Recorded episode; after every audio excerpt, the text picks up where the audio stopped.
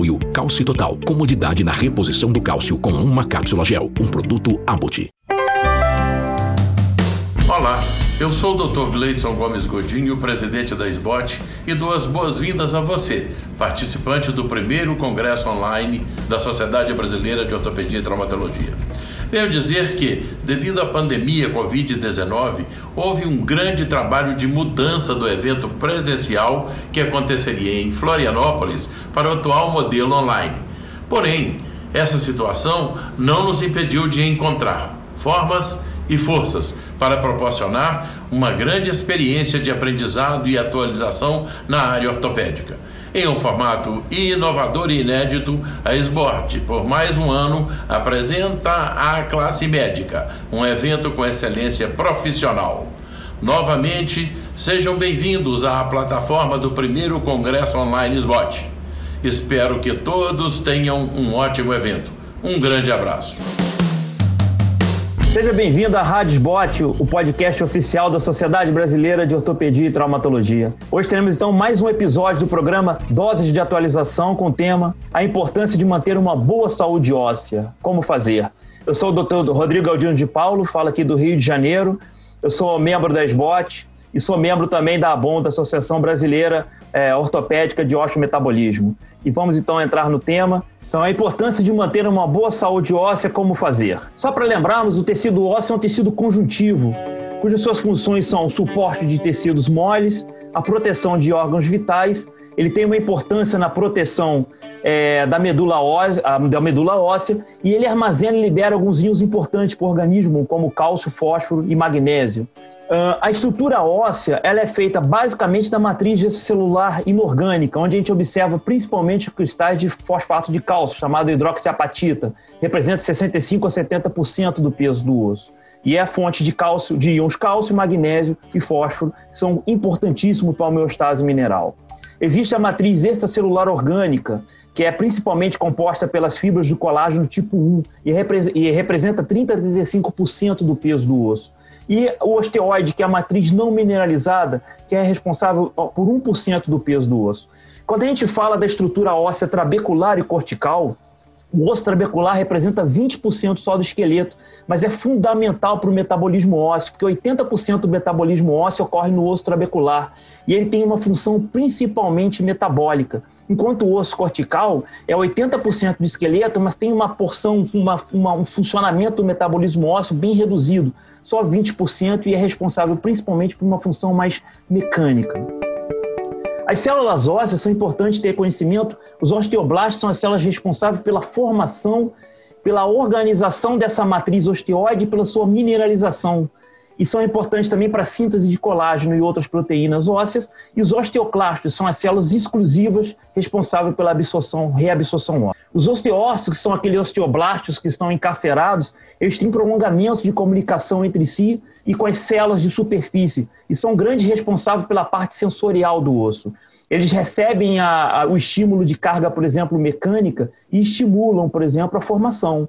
E também são responsáveis por entender a necessidade de reabsorção e estimulando, então, de uma maneira, através dos osteoblastos, que os osteoclastos façam a reabsorção óssea naquela região desejada e que os osteoblastos depois façam a deposição de osso novo. Então, a própria apoptose do osteócito pode ser um ponto essencial para o reparo desse dano, até mesmo normal, nesse reparo do osso normal, fisiológico e para a reposição do esqueleto. Falando em remodelação óssea, ele é um processo contínuo de renovação do osso, em diversos sítios a todo momento. A gente considera que cerca de vinte por cento do tecido ósseo é renovado por ano. E a apoptose desses osteócitos pode ser um ponto inicial da cascata de um reparo ósseo fisiológico. Então, o osteoclasto, quando estimulado, ele absorve o osso em cerca de dez a vinte dias e os osteoblastos vão preencher essas lacunas com matriz proteica, então depositar os cristais de hidroxiapatita em cerca de três a quatro meses. Então, esse é o processo de remodelação óssea normal, um processo de renovação do osso.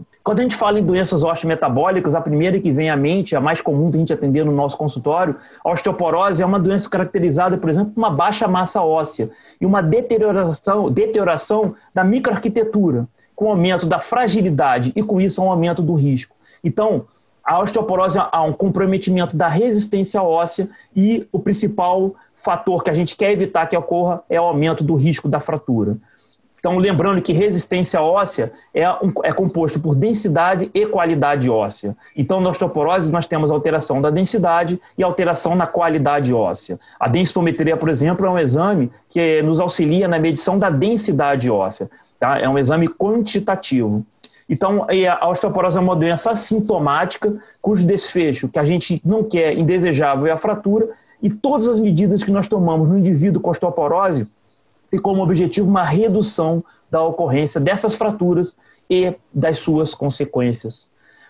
É importante o médico ter na sua anamnese uh, saber os fatores de risco para a osteoporose, porque são fatores que podem influenciar na qualidade óssea, influenciar na saúde óssea. Por exemplo, o histórico familiar, o gênero feminino tem um risco maior de osteoporose, a etnia branca, pacientes com menopausa precoce, alguns hábitos como o alcoolismo, o tabagismo, a má nutrição, como, por exemplo, a baixa ingesta de cálcio e proteínas, a baixa exposição solar, a baixa ingesta de certos é, é, nutrientes, certos alimentos que contêm enriquecimento com vitamina D, pacientes com baixo índice de massa corpórea, algumas doenças como diabetes mellitus, o hipogonadismo, o hiperparatiroidismo, as doenças inflamatórias intestinais, doença de Parkinson, doenças reumatológicas muito importantes associadas a alteração da massa óssea, artrite reumatoide, por exemplo, com as suas cascatas de citocinas que vão influenciar no funcionamento ósseo, estimulando a atividade do osteoclasto, aumentando a reabsorção óssea, o lúpus eritematoso sistêmico, as doenças renais que vão influenciar no metabolismo do cálcio, do fósforo, da vitamina D, a alteração do paratormônio, as cirurgias bariátricas, hoje tão comuns também com a redução de certos nutrientes que vão fazer falta no tecido ósseo. Pacientes, por exemplo, que fazem quimio-radioterapia, entre outros, são fatores que têm que ser investigados porque interferem na qualidade óssea e pode aumentar o risco de osteoporose e, consequentemente, aumentar o risco de fratura. Então, a gente não pode esquecer que durante a infância e a adolescência, muito mais osso é depositado do que retirado. Há muito mais formação do que reabsorção. Então, com isso, o esqueleto ele vai crescer em tamanho e em densidade.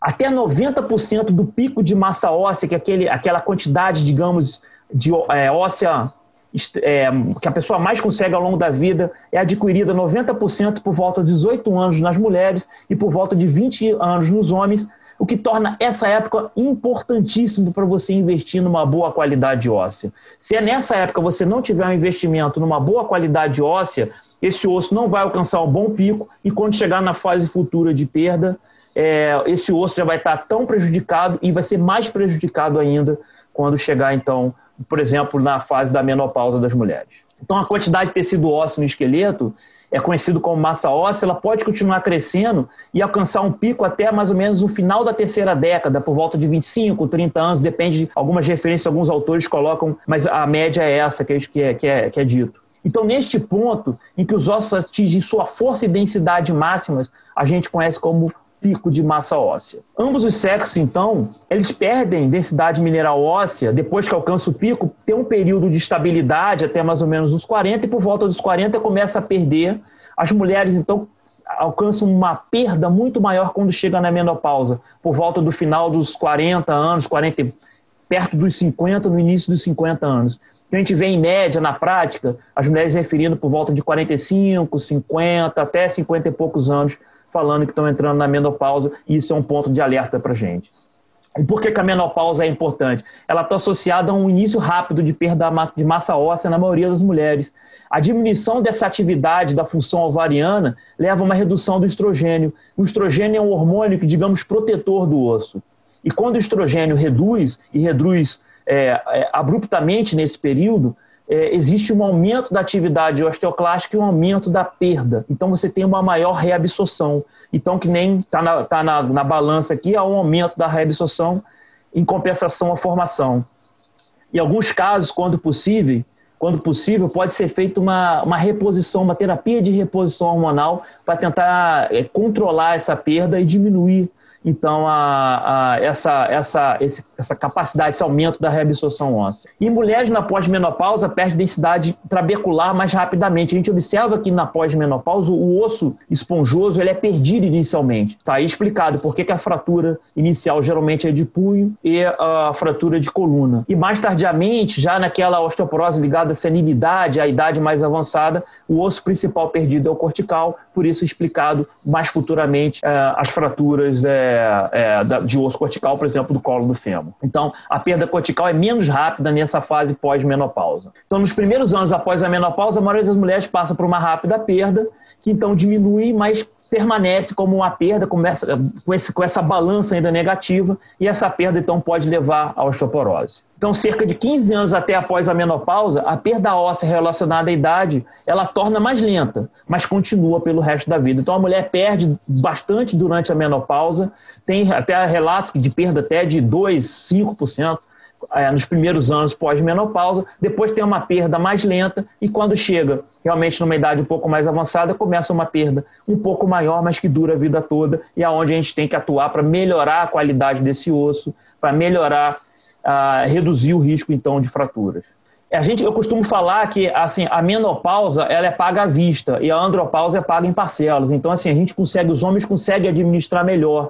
Então, nos homens não apresenta essa perda súbita de secreção de esteroide sexual gonadal. Então, não ocorre uma perda tão acelerada como ocorre nas mulheres. Geralmente, os homens podem ter na andropausa, vai depender, cinquenta e cinco, cinquenta, cinquenta e cinco, sessenta anos, uma perda, e depois, a partir de setenta anos, também tem uma segunda fase de perda associada ao envelhecimento. Então, um adequado pico de massa óssea, então você pegar aquele jovem e dar um adequado pico de massa óssea, reduz o risco de osteoporose futuro. Então, é importante prestar atenção nos fatores que podem influenciar nesse pico de massa óssea, fazendo com que ele seja menor do que esperado. Aqui à direita tem um gráfico que a gente observa de azul o pico de massa óssea dos homens e em vermelho o pico de massa óssea das mulheres. Geralmente, esse pico é entre vinte e trinta anos de idade, com uma massa já noventa por cento por volta dos vinte anos. Então, quais são os fatores que interferem nesse pico de massa óssea? Existem os fatores que a gente chama de não modificáveis, você não tem como atuar neles. Por exemplo, o gênero feminino, a raça. Por exemplo, mulheres afro-americanas fazem pico de massa óssea maiores do que as mulheres brancas americanas. A hereditariedade é responsável por sessenta por cento da variação desse pico de massa óssea. Então, essa questão hereditária é muito importante também na influência Desse, desse pico. Existem alguns fatores que podem ser modificáveis ou parcialmente modificáveis, por exemplo, como fatores hormonais, alteração no eixo, que a gente chama de hormônio de crescimento, e I G F um. I G F é, é o fator de crescimento similar à insulina um, que é responsável também, atua também no, funciona, no funcionamento das células ósseas. A própria redução, mulheres que, por exemplo, têm uma, uma, uma primeira menstruação mais precoce, uma menarca mais precoce, elas podem, é, é, é, como tem um contato com o estrogênio mais precocemente, tende a fazer um pico de massa óssea mais forte. E mulheres, em compensação, que faz mais tardiamente, ou que tem súbita parada ou redução importante da, do, do ciclo menstrual, que seja por baixo I M C, baixo índice de massa corpórea, seja por atividade física muito exagerada, elas podem fazer um baixo pico de massa óssea. É importante também a questão nutricional, um bom aporte de cálcio, através de orientação nutricional, aporte proteico, também trabalhar a questão da vitamina D, o aporte de sol, é, a pessoa ter contato com o sol, melhor dizendo, e aporte de alimentos que possam estar enriquecidos com vitamina D, atividade física fundamental, como eu disse lá no começo, os osteócitos eles têm sensores que conseguem é, captar essa necessidade de produção óssea de acordo com o impacto, ele estimula isso, então a atividade física é importantíssimo. Comportamentais, evitar certos hábitos que são deletérios para o osso, como o tabagismo, o etilismo, evitar o sedentarismo e associado a algumas doenças e uso de medicamentos. Muitas dessas, quando você consegue controlar a doença, quando a doença é melhor controlada, por exemplo, ela interfere menos, como por exemplo a diabetes mellitus tipo um, aquela da... há uma necessidade, uma redução da insulina, então isso pode influenciar no pico de massa óssea, dando um pico mais baixo. A gente sabe que a diabetes mellitus tipo um é comum, mais comum em jovens. Por exemplo, o uso de alguns medicamentos desde cedo, como por exemplo anticonvulsivantes. Então isso tudo pode influenciar no baixo pico de massa óssea e afetar na qualidade óssea. Em relação à osteoporose associada à idade, existem vários fatores que podem ser associados, como, por exemplo, a deficiência de vitamina D. A gente sabe que o idoso, mesmo na exposição solar, produz menos vitamina D, porque ele tem menos substrato na pele, então necessita de um aporte maior, de uma quantidade, de um tempo maior de aporte solar. A diminuição dos hormônios, do hormônio de crescimento e a redução também da produção da I G F um, e isso acarreta numa diminuição da atividade do osteoblasto. A gente pode dizer que a osteoporose pós-menopausal, a osteoporose ligada à variação hormonal, é, ela está associada a um aumento da atividade dos osteoclastos. E essa ligada à senilidade, você já tem um aumento da atividade dos osteoclastos e você tem uma redução da atividade dos osteoblastos. Então, a redução dos esteroides gonadais, o hiperparatiroidismo secundário fisiológico, a sarcopenia, a redução de massa muscular também, diminuindo um pouco a influência da musculatura no ganho de massa óssea e a própria formação defeituosa pelos osteoblastos envelhecidos. Então, qual a importância de ter uma boa saúde óssea? A boa saúde óssea, entre outras doenças ósseas que você pode é, é, reduzir o risco, há uma redução do risco de fraturas, porque você reduz o risco de ter osteoporose. E as fraturas estão associadas à morbidade e mortalidade. Não é simplesmente a fratura, são os fatores que vêm com a fratura. Para vocês terem uma ideia, a International Osteoporosis Foundation, a I O F, ela coloca que três... uma em cada três mulheres e um em cada cinco homens acima dos cinquenta anos vão experimentar uma fratura osteoporótica. E a cada três ou cinco segundos no mundo, uma fratura osteoporótica acontece. Então, assim, nesse tempo que nós estamos conversando, muitas fraturas osteoporóticas já aconteceram no mundo. Então, do ponto de vista individual, a doença óssea pode ter um impacto devastador nos pacientes e em suas famílias. A gente não pode esquecer que aquele idoso que fratura não afeta só ele, afeta toda a família. Muitas das vezes ele começa a ficar, ele vira, pode virar um cadeirante, pode virar uma pessoa que perde a independência e muitas das vezes os familiares têm que mudar sua rotina para dar assistência a esse paciente, a esse indivíduo. As fraturas de quadril estão associadas a um risco significativamente elevado de morte, principalmente no primeiro ano pós-fratura. Esse autor, por exemplo, colocou que vinte por cento dos pacientes com fratura de quadril morrem no primeiro ano. Tá? Tem relatos até de autores que falam em um quarto e até trinta por cento de morte de fratura é, derivados da fratura de fêmur no primeiro ano. E as fraturas podem ter impacto também na própria autoestima do paciente, na imagem corporal, no humor, que pode levar a importantes consequências psicológicas. Não é incomum a gente ver um paciente fraturado de quadril com quadros de depressão, por exemplo. Indivíduos que sofrem fratura podem ficar restritos até pelo medo de cair. Né? Aquele paciente que fala, doutor, eu nem saio mais da cama, não, não ando mais, não faço mais, ele perde a qualidade de vida com medo de sofrer outra fratura. E isso é muito complicado, porque isso faz com que ele vire um sedentário, e diminui a massa muscular e aumenta o risco de queda e risco de sofrer outras fraturas. E eles podem começar a, começar a se sentir, por exemplo, isolados e desamparados. Então a fratura, especialmente do quadril, pode levar a uma espiral descendente na saúde, tanto física quanto mental, e, acabando, e acaba resultando para alguns em morte, que nem eu falei, e um quinto a um terço dos casos pode levar à morte.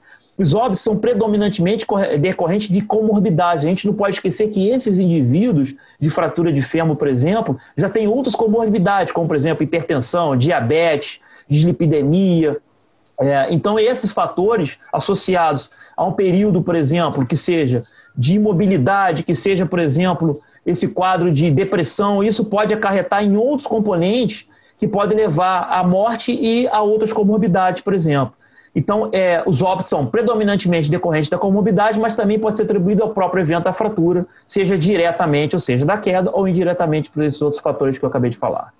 Então, assim, falando em consequências da fratura do quadril, vinte a trinta por cento morrem no primeiro ano, cinquenta por cento dos, dos que sobrevivem ficam incapacitados para sempre, e vinte por cento desses pacientes que sofrem fratura de quadril pode necessitar de um cuidado intensivo por muito tempo, e que nem eu falei, afetando não só a qualidade dele, de vida dele, como de toda a família, que tem que mudar muitas das vezes seus hábitos para poder dar assistência a esse senhor ou essa senhora que perdeu o que era talvez mais precioso para eles, que era a independência. Então, o objetivo do cuidado com a osteoporose não é só prevenir a fratura.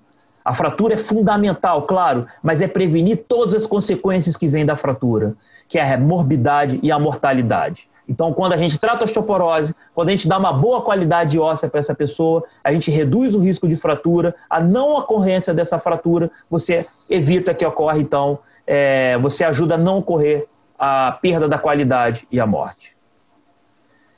Isso aqui eu, tirei, eu retirei do site, essa imagem do site da ABUM, foi um trabalho feito até pela doutora Rafaela Juiz de Fora, em que ela fez uma cartilha, em que a gente observa, por exemplo, eu tirei esse trecho da cartilha, que no Brasil cerca de trinta por cento dos idosos caem pelo menos uma vez no ano. O risco de queda aumenta com o avançar da idade e pode chegar até acima de cinquenta e um por cento acima dos oitenta e cinco anos. E mais de dois terços que têm uma queda vão cair de novo nos próximos seis meses. E importantíssimo, setenta por cento das quedas ocorrem em casa. Então, o cuidado domiciliar para a prevenção de queda também é importante. Por que eu estou falando tanto de queda? Quando a gente fala em tratamento medicamentoso para osteoporose, na prática, ah, os medicamentos reduzem o risco de fratura em cinquenta por cento. Quando a gente olha a fratura de fêmur, noventa por cento dessas fraturas ocorrem por queda. A fratura espontânea do fêmur é uma minoria, a fratura sem queda. Então, a prevenção de queda é fundamental para poder evitar que ocorra essas fraturas. E a fratura osteoporótica ela pode ser uma conta, é uma soma. É queda mais fragilidade óssea é igual a fratura osteoporótica. Então, queda que eu falo aqui, no caso, é da própria altura. Então, uma queda num osso forte, dificilmente você vai ter uma fratura. E um osso frágil, é, sem queda, também, dificilmente, que nem eu falei, é uma minoria. Então, esses dois componentes tem que ter. Então, a gente trabalhando a prevenção de queda e controlando a qualidade do óssea, reduzindo essa fragilidade, a gente reduz o risco de fraturas osteoporóticas. Então, a, a, a, a prevenção de queda é uma medida fundamental também para a gente ajudar até a evitar fraturas. Então, como prevenir quedas? Principalmente estimular atividades físicas. É aquela pergunta, como fazer do começo? Melhora do equilíbrio da massa muscular. Aquele idoso que tem melhor massa muscular e melhor equilíbrio, ele cai menos. É, melhora da musculatura também reduz o risco de fratura, porque o impacto pode ser amortecido por uma melhor musculatura na região do quadril. Os cuidados domésticos, a chamada casa segura, todos os cuidados domésticos para evitar que ocorra a queda. O cuidado com iluminação, cuidado com, com piso, cuidado com apoio para a mão, tudo isso é importantíssimo. Tirar obstáculos. A vitamina D também é importantíssima, porque a vitamina D participa também da qualidade muscular, de certas fibras musculares que são importantes na prevenção da queda. E também o cuidado com medicamentos e patologias que afetam o equilíbrio. Então, o paciente que toma, por exemplo, antidepressivos ou ansiolíticos em altas doses, que tem maior risco de queda, assim como patologias, como vou dar um exemplo, labirintite, que pode aumentar também o risco de queda, tudo isso tem que ser muito bem controlado para evitar a queda do idoso. Então, a saúde óssea, como fazer? Todos os cuidados com o pico da massa óssea. Como eu disse, cuidado com a nutrição. Muitas das vezes é necessário o apoio de uma nutricionista. Então, é, a nutrição rica em cálcio, é, fósforo, é, proteínas, é, vitamina D, tomar todos os cuidados com a vitamina D. As atividades físicas são importantíssimas para o estímulo da massa óssea, estimular as células ósseas a produzir mais massa óssea e certos hábitos que devem ser tomados e alguns que devem ser evitados, como, por exemplo, o tabagismo, o etilismo, evitar, como eu já disse, o sedentarismo. E é importante conhecer os fatores de risco para osteoporose para evitar as fraturas osteoporóticas. Então, tem que monitorar os riscos. O médico tem que ter ciência desses fatores de risco para poder ir na anamnese nesses pontos e ver os fatores de risco que podem ser modificados e tentar modificá-los. Orientar, então, a alimentação e atividade física. Muitas das vezes, como eu disse, necessário um acompanhamento de um nutricionista e as atividades físicas, muitas das vezes também com o apoio de um profissional de educação física, ou mesmo certas atividades que podem ser feitas em casa, mas que auxiliem muito a redução de queda e o estímulo muscular também, facilitando na, na melhora da qualidade óssea, pelo menos reduzindo a perda. Em alguns casos em que você tem a possibilidade, a terapia de reposição hormonal, isso é visto geralmente pela ginecologista, ela auxilia muito quando feito naquele período da menopausa, indicar um tratamento adequado para a doença instalada, quando já tem osteoporose, fazer toda a medicação necessária para reduzir o risco de fratura e trabalhar na prevenção de quedas. Então, são todas as medidas que podem ser feitas para auxiliar, então, no cuidado do pico da massa óssea e quando a doença já está estabelecida, evitar que a fratura aconteça. Esse aqui é o site da ABUM, a ABUM é o Comitê de Osteometabolismo da S B O T. Uh, algum material que eu tirei com relação à prevenção de quedas foi, foi retirado de lá. Em breve a gente deve estar lançando o manual Tratar de Doenças Osteometabólicas, e lá tem muito material interessante sobre esse tema uh, de osteometabolismo. Eu gostaria então de agradecer à S B O T, à comissão de o Comitê de Educação Continuada, pelo convite, pela oportunidade de falar aqui de um tema que eu gosto tanto, que é relacionado ao osteometabolismo. Muito obrigado. Você acabou de ouvir mais um episódio da Rádio S B O T, o podcast oficial da Sociedade Brasileira de Ortopedia e Traumatologia. Todas as edições estão disponíveis no site w w w ponto s b o t ponto org ponto b r e também nas principais plataformas de streaming. Nos vemos no próximo episódio. Até lá!